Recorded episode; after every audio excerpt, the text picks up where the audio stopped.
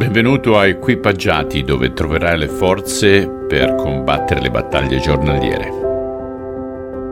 Carissimo, carissima, di nuovo buona giornata. Oggi continuiamo con il capitolo 8 del Vangelo secondo Marco dal versetto 31 arriveremo al capitolo 9, versetto 8. Poi cominciò a raccontar loro le cose terribili che avrebbe dovuto subire, che sarebbe stato respinto dagli anziani, dai capi sacerdoti e dagli altri capi giudei e che sarebbe stato ucciso per risuscitare tre giorni dopo. Parlava con loro di questo argomento molto apertamente, perciò Pietro lo prese da parte e lo rimproverò. Non dovresti dire cose del genere, disse a Gesù. Allora Gesù si voltò a guardare i discepoli, poi disse a Pietro con severità, Vattene via da me, Satana. Tu guardi le cose da un punto di vista umano e non da quello di Dio. Poi chiamò i discepoli e la folla perché si avvicinassero ad ascoltare. Se qualcuno di voi vuole seguirmi, disse loro, deve smettere di pensare a se stesso, per prendere la sua croce e seguirmi da vicino. Chi vuole salvare la propria vita la perderà, chi invece è pronto a sacrificare la propria vita per amor mio e per amor del Vangelo, saprà che cosa significa veramente vivere. Che vantaggio c'è se uno guadagna tutto il mondo ma poi perde la sua anima.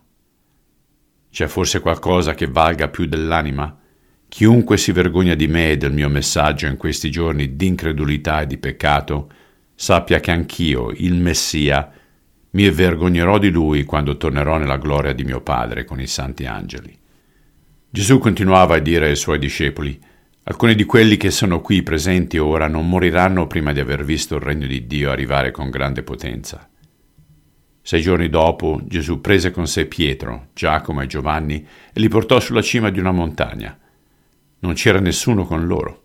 Improvvisamente, davanti ai loro occhi, il viso di Gesù incominciò a splendere di gloria. I suoi abiti divennero di un bianco abbagliante tanto splendente da non essere di questa terra. Ed ecco che apparvero Elia e Mosè, che cominciarono a parlare con Gesù. Maestro, è meraviglioso! esclamò Pietro. Faremo qui tre tende, una per ciascuno di voi tre. Pietro diceva così tanto per parlare perché non sapeva che cosa dire, infatti erano rimasti tutti spaventati. Poi venne una nuvola che li coprì oscurando il sole e una voce dalla nuvola disse Questo è il mio amato figlio, ascoltatelo. Ad un tratto, guardandosi intorno, i discepoli si accorsero che Mosè ed Elia erano spariti e con loro era rimasto soltanto Gesù. Signore, anche noi come Pietro a volte stiamo a dirti cosa dovresti e non dovresti fare.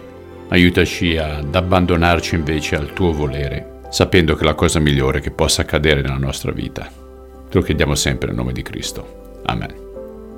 Caro amico, ora che ti sei vestito spiritualmente, sei pronto alla tua giornata. Sono fiero di te. In